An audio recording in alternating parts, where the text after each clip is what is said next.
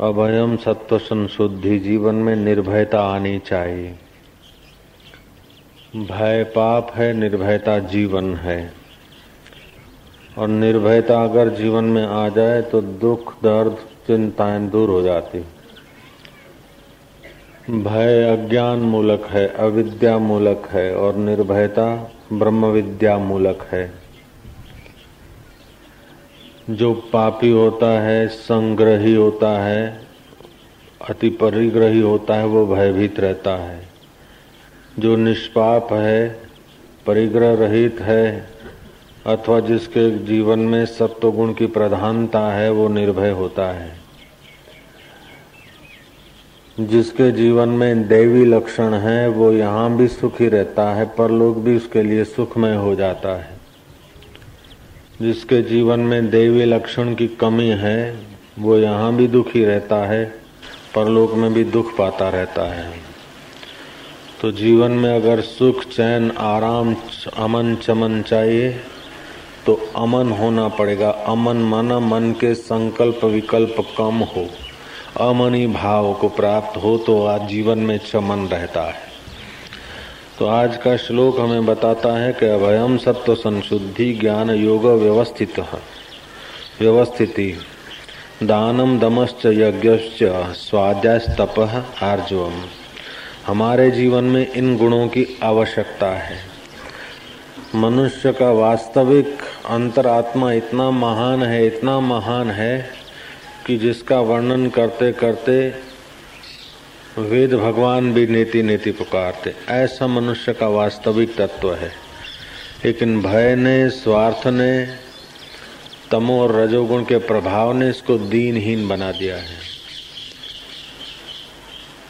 दुख मनुष्य का स्वभाव नहीं है। इसीलिए वो दुख नहीं चाहता है। सुख मनुष्य का वास्तविक स्वभाव है। इसलिए वो सुख चाहता है। जैसे मुँह में दांत रहना स्वाभाविक है। तो कभी ऐसा नहीं होता कि दांत निकाल के फेंक दूँ। जब तक दांत तंदुरुस्त रहते हैं तो फेंकने की इच्छा नहीं होती।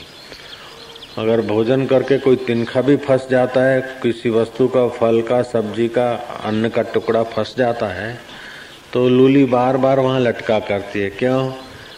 कि ये आपके स्वभाव में नहीं है। ये अप्राकृतिक है। दांत रहना स्वाभाविक है और दांतों में तिनखा भर जाना ये अच्छा नहीं लगता। लूली बार बार वो जीव जाती है। ऐसे ही सुख तुम्हारे जीवन में स्वाभाविक पड़ा रहे तो बात नहीं। और दुख आता है तो उसको निकालने के लिए तुम तत्पर होते हो। तो जैसे दांतों में तिनखा अस्वाभाविक लगता है, ऐसे ही हृदय में दुख अस्वाभाविक लगता है। तो दुख होता है रजो तमोगुण की प्रधानता से। तो भगवान बोलते हैं कि भय का सर्वथा अभाव करते हैं। जीवन में भय ना आए, निर्भय होए। और निर्भय वही हो सकता है जो दूसरों को भयभीत ना करे। निर्भय वही हो सकता है जो निष्पापी होने को तत्पर हो जाए। विलास रहित हो जाएगा, वो निर्भय हो जाएगा। तो निर्भयता ऐसा सद्गुण है कि उससे परमात्मा तत्व में पहुँचने की शक्ति आती। बोले, डाकू लोग बड़े बड़े गुंडा तत्व बड़े निर्भय होते हैं। नहीं नहीं, पापी कभी निर्भय नहीं हो सकता है। वो तो कायरों के आगे गुंडा तत्व रोब मारते हैं। जो मुर्गियों खा के महफिल करते और दारू पीते हैं और कहीं दारू के नशे नशे में आकर किसी सीधे साधे आदमी को धमकाते हैं तो ऐसे गुंडा तत्वों से लोग घबरा जाते हैं तो उनकी घबराहट का फ़ायदा वो उठाते हैं। हकीकत में चंबल की गाठी का हो, चाहे उसका बाप हो, लेकिन जो आत्मज्ञानी नहीं है, अथवा जिसमें सत्व गुण नहीं है, वो निर्भय हो ही नहीं सकता है। निर्भय तो वही आदमी होगा जिसमें सत्व गुण हो। बाकी डामेज लोग होते हैं पापी और पामर होते हैं और भयभीत दूसरे को भयभीत करता है। डरपोक ही दूसरे को डराता है। जो पूरा निर्भय होगा, वो दूसरों को निर्भय नारायण तत्व के तरफ़ ले जाएगा। जो डरा रहा है, वो डरपोक है। तो डरपोक दूसरे का शोषण करता है, निर्भीक दूसरे का शोषण नहीं करता, पोषण करता है। तो जीवन में निर्भयता लानी चाहिए। होंगली जिला देरे गाँव में खुदीराम नाम के एक व्यक्ति रहते थे। और वो खुदीराम को गाँव का कोई माथा भारी आदमी था, उसने कहा कि मेरे पक्ष में तुम साक्षी दो, गवाही दो। फलाने आदमी ने मेरे से इतने पैसे लिए, वे पैसे लिए वो तो मैं जानता हूँ, लेकिन इतने सारे लिए ये मेरे को खबर नहीं है। बोले, खबर है कि नहीं? तुम राजा के आगे बोल दोगे, राजा तुम पर विश्वास करेंगे। मेरा काम बन जाएगा। तुम मेरे को जानते हो, मैंने कईयों के घर बर्बाद कर दिए। अगर मेरे पक्ष में तुमने गवाही नहीं दिया तो फिर यहाँ तुम्हारा देरे गाँव में रहना असंभव हो जाएगा। खुदीराम ने कहा, असंभव हो जाए तो हो जाए, लेकिन मैं गवाही झूठी नहीं दूँगा। मैं तो सत्य बोल दूँगा कि इतने सारे पैसे नहीं थे। वो जो डामेज आदमी था, उसने खुदीराम को ही मूलोच्छेद करने का निर्णय किया। खुदीराम के पीछे लग गया। खुदीराम बेचारा सीधा सज्जन आदमी था, वो गाँव छोड़ के चला गया। कई बीघा ज़मीन और गाय, भैंसे आदि की हानि हुई, लेकिन टिका रहा अपने सत्य पर, अडिग रहा। तो लोगों की नज़र से तो थोड़ा सा हानि हुआ खुदीराम लेकिन सत्य की गवाह देने में अडिग रहने से खुदीराम ईश्वर के, उस परमात्मा के पास स्वीकार हो गया। वही खुद ही राम जिसको गाँव छोड़ना पड़ा, ज़मीन छोड़नी पड़ी, और निर्भीक रहा। गवाही झूठी नहीं दिया, सत्य के पक्ष में रहा। तो डामेच आदमी के पास अप्रोच ज़्यादा था लागवग ज़्यादा थी, उसको थोड़ा बाही बाह्य हानि तो पहुँचा दी, लेकिन बाह्य हानि पहुँचने पर भी भक्त का कभी कुछ नहीं बिगड़ता। ये साबित करने के लिए भगवान ने उसी खुदीराम देहाती आदमी के घर ही एक महान आत्मा को अवतरित किया और वही महान आत्मा स्वामी रामकृष्ण परमहंसों के प्रसिद्ध होते। तो अभयम सत्व संशुद्धि जीवन में निर्भयता आनी चाहिए। पाप के सामने, अनाचार के सामने, जरा कभी बोलना पड़े तो बोल देना चाहिए। डरपोक डरपोक करके हम गुंडा तत्वों को पोषण देते और फिर शोषे जाते समाज में। दबे जाते हैं, इसे जाते हैं आपड़ीशु आपड़ूशु आपड़ूशु आपड़ूशु ऐसा करके सुकड़ते जाते हैं। और ऐसे सुकड़ान सुकड़ान से वो लोग बड़े हो जाते हैं। इसीलिए अपने जीवन में, समाज में अगर अमन चमन लाना हो तो भगवान की इस बात को आज ध्यान से सुने। निर्भयता का मतलब ये नहीं कि बहु सासू का अपमान कर दे, मैं निर्भय हूँ। निर्भयता का ये मतलब नहीं कि छोरा माँ बाप को गांठे नहीं। निर्भयता का ये मतलब नहीं कि शिष्य गुरु को बोले कि, गुरु, मैं निर्भय हूँ, तुम्हारी बात नहीं मानू। ऐ तो खाडा में पड़ेगा। ऐसा भी लोग हो जाते हैं। घाट वाले बाबा वेदांती थे और बार बार सत्संग में बोलते थे कि निर्भय रहो। और निर्भय रहो तो उनकी एक शिष्या थी बुढ़ी तो उसका नाम पुष्पा था, दिल्ली में रहती थी। हेड मास्टर थी वो। तो आती थी और वो निर्भय रहो, ये बात उसने पकड़ ली। एक दिन खट्टी आम की पकौड़ियाँ बना के आई। बाबा को बोलती कि बाबा जी, लो, पकौड़े बनाए तुम्हारे लिए। बाबा ने कहा, अभी मैंने दूध पिया, पकौड़े नहीं खाए जाए। दूध के ऊपर अगर कोई खारा, खट्टा पदार्थ खाया जाता है, शरीर तो पेट तो खराब होता है, लेकिन आगे चल के वो सफ़ेद सफ़ेद दाग निकलते घोड़ के। तो बाबा ने कहा ये दूध के ऊपर खाने की चीज़ नहीं है। बोले बाबा मैंने मेहनत करके बनाया बोले जा मेहनत करके बनाया तो क्या है? मैं बीमार बनू? हट जा ले जाओ। बोले नहीं बाबा ये मैं तो आप, आपको खिलाऊँगी आज कुछ भी हो जाए। बाबा ने कहा मतलब क्या? बोले आप ही ने तो कहा है कि निर्भय रहो मैं निर्भय हूँ डरूँगी नहीं तुम कितना भी डांटो। मैं तो खिला के छोड़ूँगी। मैं ये सुन रहा था, मेरे को लगा कि अरे राम राम, महापुरुष निर्भयता कैसी बता रहे और मूड लोग कैसी निर्भयता लेते। निर्भय बनने का मतलब यह नहीं कि अपने जीवन का अथवा जो निर्भय बनाए, उनका ही विरोध करके उनके जीवन का, अपने जीवन का हरास करे। नहीं, निर्भयता का मतलब नकट्टा नहीं। निर्भयता का मतलब मन का गुलाम नहीं। निर्भयता का मतलब जिसमें 26 देवी लक्षण भर जाए। निर्भव जपे, सकल भव मिटे, संत कृपाते प्राणी छुटे। ऐसा निर्भय नारायण तत्व में जगने को निर्भयता चाहिए। तो वो इस निर्भयता के लिए भय का सर्वथा अभाव अंतकरण में होना चाहिए। दूसरी बात, अंतकरण निर्मल होगा तो निर्भय होगा। तीसरी बात, ज्ञान योग में व्यवस्थित होगी। ज्ञान योग में आत्मा का विचार करके मन आत्माकार करने में रुचि होगी, वो आदमी निर्भय रहेगा। ईश्वर में दृढ़ विश्वास जीवन में दान पुण्य दान भक्त भी करता है और ज्ञानी भी करता है। भक्त का ध्यान है रुपया पैसा वस्तु चीज़ें और ज्ञानी का दान है निर्भयता का। ज्ञानी का दान है आत्म जागृति का। ज्ञानी का दान है अपने नश्वर चीज़ों को हाँ, देकर कोई दाता बन जाए, दानी बन जाए, वो भक्त है। लेकिन अपने आप को समाज में, अपने स्वस्वरूप को समाज में बांटकर ब्रह्मवेता महादानी होता है।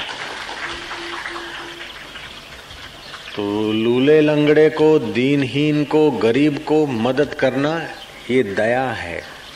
लेकिन जो विद्वान है, बुद्धिमान है सत्वगुण प्रधान है, ज्ञान दान करते हैं, कराते हैं। ऐसे व्यक्तियों की सेवा में जो चीज़ अर्पित होती है, वो दान होती है। तो भगवान के मार्ग में चलने वाले लोगों को मदद रूप होना ये दान है, और इतर लोगों को मदद रूप होना ये दया है। तो दया धर्म का मूल है, और दान सत्वगुण बढ़ाता है। अभय जीवन में निर्भयता लाता है।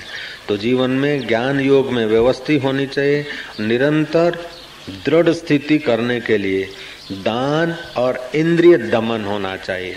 इंद्रिय दमन का मतलब है कि आँख को जो देखना है, जितना देखना है, उतना दिखाओ, व्यर्थ का इधर उधर मत भटकाओ। कान को जो सुनना है, जो ज़रूरी है, वो सुनाओ। व्यर्थ किसकी किसी की निंदा आदि सुनाकर कान की शक्ति का व्यय नहीं, अपव्यय न करे। जीव से जितना उपयोग करना है, बोलने, चालने का चखने आदि का, उतना ही करो। व्यर्थ में इंद्रियों की शक्ति बाहर क्षीण न करे। इंद्रियों की शक्ति क्षीण करने से सूक्ष्म शक्ति का ह्रास होता है। सूक्ष्म शक्ति का ह्रास होने के कारण आदमी बहिर्मुख रहता है, चित्त में शांति नहीं रहती और आत्मा में स्थिति करने का सामर्थ्य क्षीण हो जाता है। अगर जीवन को दिव्य बनाना है परम तेजस्वी बनाना है। सदा के लिए सब दुखों से दूर होकर परम सुख स्वरूप आत्मा का साक्षात्कार करना हो तो सूक्ष्म शक्तियों की ज़रूरत पड़ती है। और सूक्ष्म शक्तियाँ इंद्रियों के संयम से क्रिएट होती है। इंद्रियों का असंयम करने से सूक्ष्म शक्तियाँ क्षीण हो जाती है। तो सामान्य मजदूर में दो पैसे के रोजी रोटी के लिए तड़पने वाले में और बड़े योगी में इतना ही फ़र्क है कि वो सामान्य आदमी इसलिए है कि उसने अपनी सूक्ष्म शक्तियों का जतन नहीं किया। चलते चलते बात करते हैं तो मगज शक्ति कमज़ोर हो जाती है। न खाने जैसा खा लेते हैं, न भोगने जैसा भोग लेते हैं तो न संसार का सुख भोग पाते हैं, न आत्मा का सुख भोग पाते हैं। दो चार रुपए दस रुपए की लाचारी में दिन भर मेहनत करते हैं और फिर खाने पीने का ढंग नहीं और भोगने का ढंग नहीं तो बेचारे रोगी रहते हैं और योगी तो संसार का यह लोक का तो क्या ब्रह्म लोक तक का सुख भी भोगते हैं और मुक्ति का लाभ भी लेते हैं क्योंकि वे जानते हैं कि सूक्ष्म शक्तियों का सदुपयोग कैसे किया जाए ગુજરાતીમાં કહેવત છે બેઠા દોઈએ બકર્યું ઊભા દોઈએ ઊંટ જેવો વાય વાયરો તેવી દઈએ પૂંટ જો બહુ ખાધું હોય બપોરે બહુ ખાધું હોય તો આજે સાંજે થોડુંક ઉપવાસ જેવું રાખે પણ બપોરે ભૂખ્યા રહ્યા હોય તો સાંજે સૂતા પહેલા બે કલાક પહેલા થોડું સારી રીતે જમી લેવું જોઈએ પાણી भोजन के बीच में पानी पुष्टिदायक और अजीर्ण में पानी औषध है और भूखे पेट पानी पीना विष हो जाता है खूब भूख लगी और पानी ठोक के गिलास दो गिलास पी लिया तो तो कमजोर हो जाएगा पतला डुबला रहेगा तो क्या खाना कब खाना कितना खाना कैसे खाना क्या बोलना कब बोलना कितना बोलना किससे बोलना और कैसे बोलना માટે હું કરું પેલો આવ્યો ને એટલે મને નિંદા સાંભળાય એટલે મેં તો સાંભળી લીધી સાંભળી લીધી પણ તું નિંદકોની લાઈનમાં બેઠો લોકોની આંગળી આમ થશે તારા અમુક પછી શું કરે કે कबीरा निंदक ना मिलो, पापी मिलो हज़ार। एक निंदक के माथे पर लाख पापिन को भार। अपना कर्म कट जाए तो काफ़ी है, दूसरे की निंदा सुनकर क्यों अपने दूसरे का पाप सिर पर लेवे? जिसकी निंदा करते वो तो आइसक्रीम खाता होगा। और हम उसकी निंदा सुनकर अशांति मोल क्यों ले? तो कब सुनना, कैसा सुनना, किसका सुनना और कितना विश्वास रखना, ये भी अकल चाहिए। अकल बढ़ाने के लिए भी अकल चाहिए। तप बढ़ाने के लिए भी तप चाहिए। धन बढ़ाने के लिए धन चाहिए। और जीवन दाता को मिलने के लिए भी सच्चा जीवन जीने का ढंग चाहिए। जयराम जी तो बोलना पड़ेगा। तो भगवान कहते हैं कि मन की निर्मलता, ज्ञान योग में स्थिति, निरंतर और दान, इंद्रिय दमन। भगवान देवता और गुरुजनों की पूजा इससे तप बढ़ता है। भगवान की पूजा करने से भगवान के चित्र के समक्ष अथवा कोई ब्रह्मवेता गुरुओं के चित्र के समक्ष जब मौका मिले, बैठ गए। शरीर को स्थिर करके, नेत्रों को स्थिर करके, मन को स्थिर करने का अभ्यास करे, तप होता है, तप से तेज बढ़ता है, इंद्रिय संयम बढ़ता है, सूक्ष्मता आती है प्रॉब्लम सॉल्व होते हैं। और संसारी व्यवहार में भी आदमी सफल होता है, परमार्थ के रास्ते पे भी आगे बढ़ता है। लेकिन ऐसा अभ्यास है नहीं, इंद्रिय दमन का अभ्यास नहीं તો પછી ઠાકોરજીને ત્યાં ઘંટ વગાડીને રોજ મંદિરમાં ગયા અને પછી તો એ કે પેલો કે ત્રણ ટકે પૈસા લાવું છું ને મરી ગયા બાપા રહે કે હો હો હો હો હો કે આ દુનિયા બહુ ખરાબ છે હું તો કે આપઘાત કરવા જતો રહું હું તો આમ કરી નાખું अरे डुबा दे जो जहाजों को उसे तूफान कहते हैं जो तूफानों से टक्कर ले उसे इंसान कहते हैं डुबा दे जो जहाजों को उसे तूफ़ान कहते हैं और जो तूफानों से टक्कर ले, उसे इंसान कहते तो तूफानों से, ये तूफ़ान तो क्या, मौत का तूफ़ान आए, उससे भी टक्कर लेने का सामर्थ्य आ जाए, इसका नाम है सत्वगुणी। इसका नाम है मनुष्यता की सफलता। जरा जरा बात पे डर रहे, जरा जरा बात पे सुकड़ रहे। हो हो के क्या होगा? जो हो गया वो देख लिया, जो हो रहा है वो देख रहे हैं, जो होगा वो भी देखा जाएगा। मुझ पे ताव देके भगवान को प्यार करते हुए तू आगे बढ़ता जा। भय भय भय भय भय। भगवान का दास होकर, गुरु का सेवक होकर, अरे मनुष्य जन्म लेकर पापी पामरों से और तुच्छ मुर्गिया और शराबी कबाबी लोगों से तो डर रहा है। वो अपने आप अपने पाप में डूब रहे हैं, डर रहे हैं। अर्जुन जैसा आदमी दुर्योधन से डर रहा है। उनसे डर रहा है कि ऐसे ऐसे लोग उनके पक्ष में हैं। कृष्ण ने बोला कि त्यक्वा हृदय दौर्बल्य उत्तिष्ठति परम तपहा शत्रुओं को तपाने वाले, पापियों को तपाने वाले, हृदय की दुर्बलता छोड़, हिम्मत कर। नारायण नारायण, कह दो ना, नारायण नारायण नारायण नारायण। खूब प्यार से कहो। नारायण नारायण नारायण नारायण नारायण।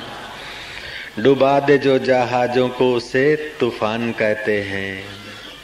जो तूफानों से टक्कर ले उसे इंसान कहते हैं। घबरा मत जाओ, डरो मत। अभयम सत्व संशुद्धि, निर्भय रहो। उसका मार्ग खोजो। अगर नहीं मिलता तो भगवान और गुरुदेव के समक्ष बैठ जाओ, चित्र के समक्ष अथवा ओमकार के समक्ष अथवा स्वस्तिक के समक्ष। एक टक निहारो निहारो निहारो। सुबह सूर्य उगने से पहले उठ जाओ, स्नान करो, पाँच सात प्राणायाम करो, फिर शरीर की स्थिरता, प्राण की स्थिरता लाए, फिर उसका सोल्यूशन खोजो।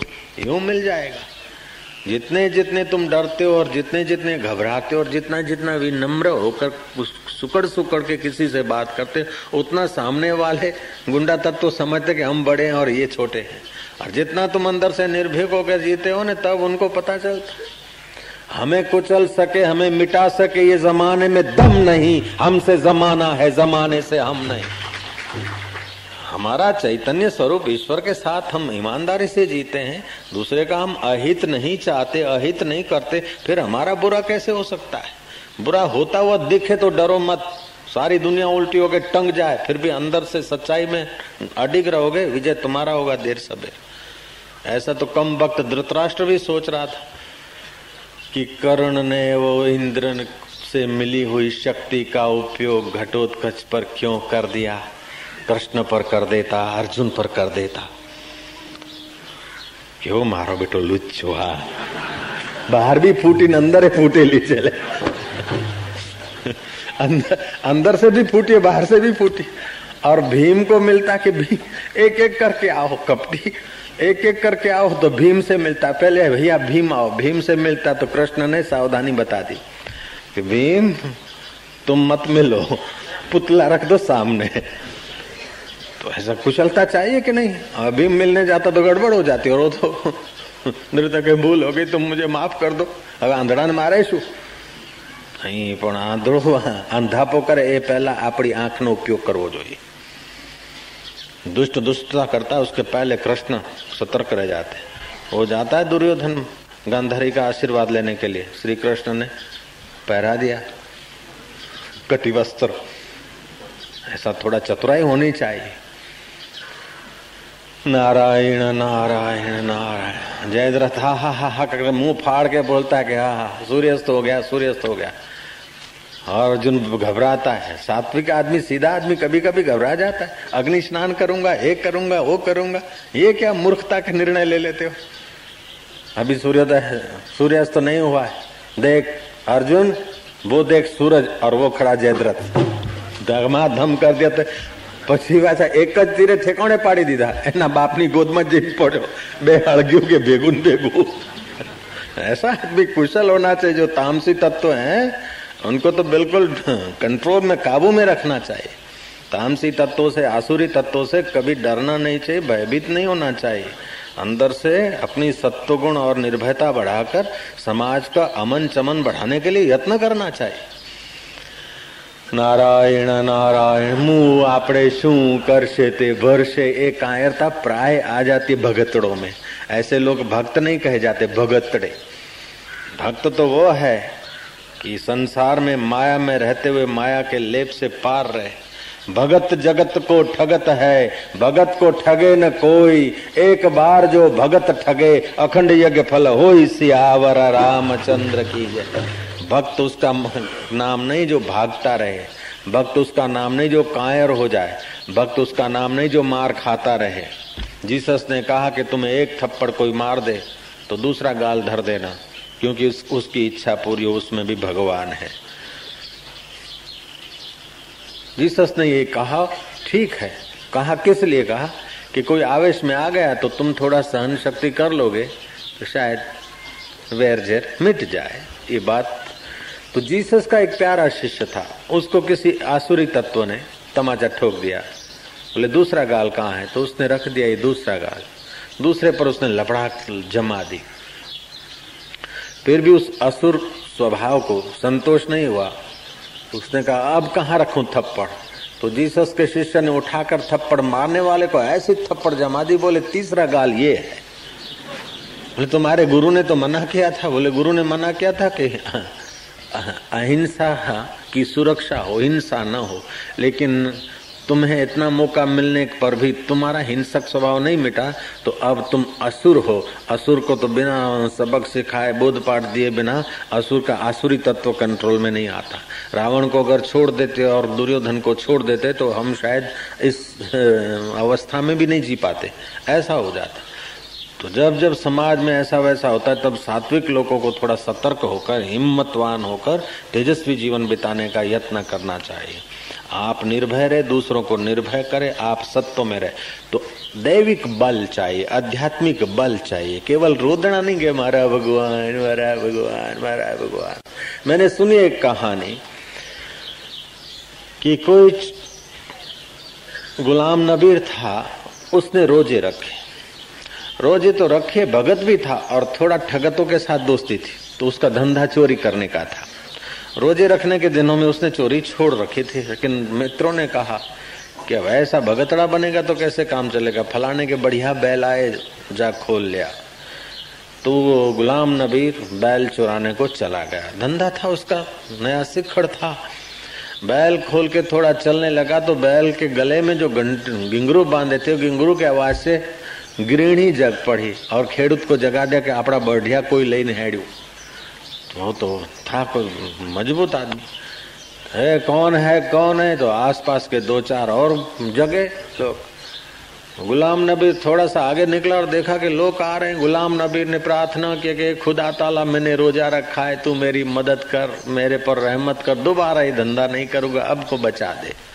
आकाशवाणी हुई कि बैल को छोड़ के तू भाग जा तो बच जाएगा, दोबारा मत करना। बोले, मालिक, मेरे को, मैं रोजा रख रहा हूँ, इसलिए मैं कमज़ोर हो गया हूँ, दौड़ने की शक्ति नहीं है, अब तुम कृपा करके मेरे मालिक मुझे बचाओ। आकाशवाणी हुई हृदय आकाश से कि अच्छा दौड़ नहीं सकता है तो थोड़ा सा जल्दी भाग के वो सामने जो झाड़ी है, उसके पीछे छुप जा, बैलों को छोड़। बोले, इतनी भी मेरे में शक्ति नहीं टू डया कर टू डया कर, एम करता करता हुआ मत हो। उतनी देर में तो वो लोग आ गए।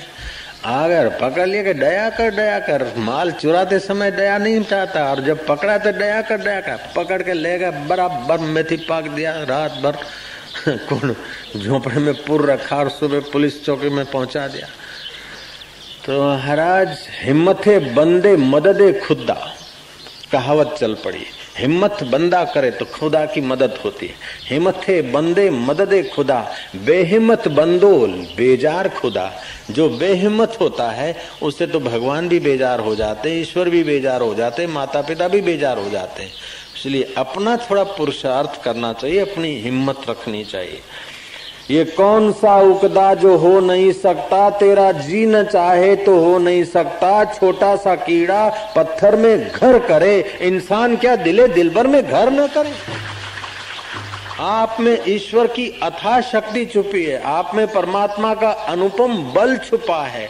आप चाहे न तो ऐसी ऊंचाई पर पहुँच सकते कि महाराज, तुम्हारा दीदार करके लोग अपना भाग्य बना ले। ऐसे तुम ब्रह्मवेता भी हो सकते हो। ऐसा तुम्हारे में छुपा है। कि अभागे विषयों ने, अभागे नकारात्मक विचारों ने, अभागे दुर्बल विचारों ने, अभागे चुगली और फरियाद के विचारों ने, रजो और तमोगुण के विचारों ने तुम्हारी शक्ति को बिखेर दिया है।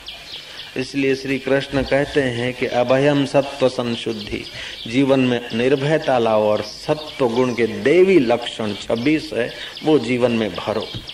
जितना तुम्हारा आध्यात्मिक उन्नति होगा, उतना ही तुम्हारा नैतिक उन्नति होगा, और जितना नैतिक उन्नति होगा, उतना ही सामाजिक ठीक उन्नति होगा। ये एक दूसरे पर आधारित है। अगर आध्यात्मिक उन्नति ज़ीरो है तो नैतिक उन्नति की खाली भाषा होगी, नहीं हो सकती। और नैतिक उन्नति नहीं है तो भौतिक उन्नति दिखेगी, लेकिन वो भौतिक तो जंजीरें होगी तुम्हारे लिए। लोगों की नज़र में बड़ी गाड़ी, बड़ा मकान, बड़े पैसे, लेकिन तुम्हारे अंदर टेंशन ही टेंशन होगा। मुसीबत ही मुसीबत होगी। तो आध्यात्मिक उन्नति जितने अनुपात में होती है, उतने अनुपात में नैतिक बल बढ़ता है। और जितने अनुपात में नैतिक बल बढ़ता है, उतने अनुपात में तुम जागतिक वस्तुओं का ठीक उपयोग, उपभोग कर सकते हो। लोग जगत की वस्तुओं का उपभोग थोड़े करते, भोग बन जाते हैं। वस्तुओं का भोग करना चाहिए नहीं, वस्तु हमें भोग लेती। धन की चिंता चिंता कर करके सेठ को हार्ट अटैक हो गया तो धन ने सेठ को भोग लिया। क्या खाक सेठ ने भोगा धन को? कार में तो नौकर घूम रहा है। ड्राइवर मौज मार रहा है, सेठ को डायबिटीज़ है, लड्डू तो रसोया ठोक रहा है। कलकत्ते का एक सेठ, उसने अपनी मिसिस को चिट्ठी लिखी कि अवे मारी मैनेज, मैनेजर नी नौकरी छूटी गई है। घर रो खर्चो बर्चो प्रो कंट्रोल करो। परदेश था, किसी फर्म का मैनेजर था, कि किसी बात से फर्म में से मैनेजरी उसकी छूट गई। दो चार छह महीने के बाद वो अपने देश लौट आया कलकत्ते में और घर पहुँचा। तो आँसू सारता हुआ घर पहुँचा कि क्या भगवान की लीला है। मैनेजर की नौकरी छूट गई है बच्चे क्या खाते होंगे, कैसा खाते उस समय विचार करते करते घर में आ देखा कि पत्नी भोजन कर रही। चटनी और रोटी। वैसे ही मारवाड़ी कुटुंब की परंपरा थी और पति ने चिट्ठी लग दी कि नौकरी छूटी है। नौकरी छूटी है तो गाँव खाए है। मरचारी चटनी रोटलो खाए, छोरो पण ई खाई रहो है। सेठ भी आँसू सारते सारते सूखा रोटी का टुकड़ा, चटनी और जरा छाछ खाई। सेठ को हुआ कि नौकर पुराना है, उसको जरा सांत्वना जाके दूँ। कि भाई नौकरी छूट गई, अभी थोड़े दिन के लिए कर कसर से जियो बाद में फिर भगवान दे देगा तो मौज मज़े से रहना। तो गया रसोई घर में तो देखे तो नौकर तो दो सब्ज़ी है, सीरा है, पूरी है, दाल है, चावल है, चटनी है, रायता है, बढ़िया थाली बना के खा रहा है। नौकर को बोला, ये कहाँ से आया? बोले, कहीं से आया नहीं, ये तो हमने बनाया बोले, मोरी नौकरी सूटी गई ने मैं रोटी ने चटनी खावे रहा हूँ, घर तू बनावे। कि सेठ जी नौकरी थोड़ी छूटी है मोरी नौकरी तो चालू है क्या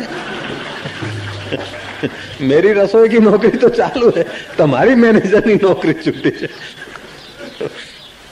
महाराज और रसोईया हकीकत में भोग तो रसोईया भोग रहा है वो बेचारा तो चिंता कर रहा था दुख भोग रहा था अभी भी जिस जो बड़े बड़े अपने को कहलाते सुखी और सेठ हकीकत में उनके पास अगर सत्व गुण नहीं है तो उनकी वस्तुओं का उपभोग दूसरे लोग करते हैं।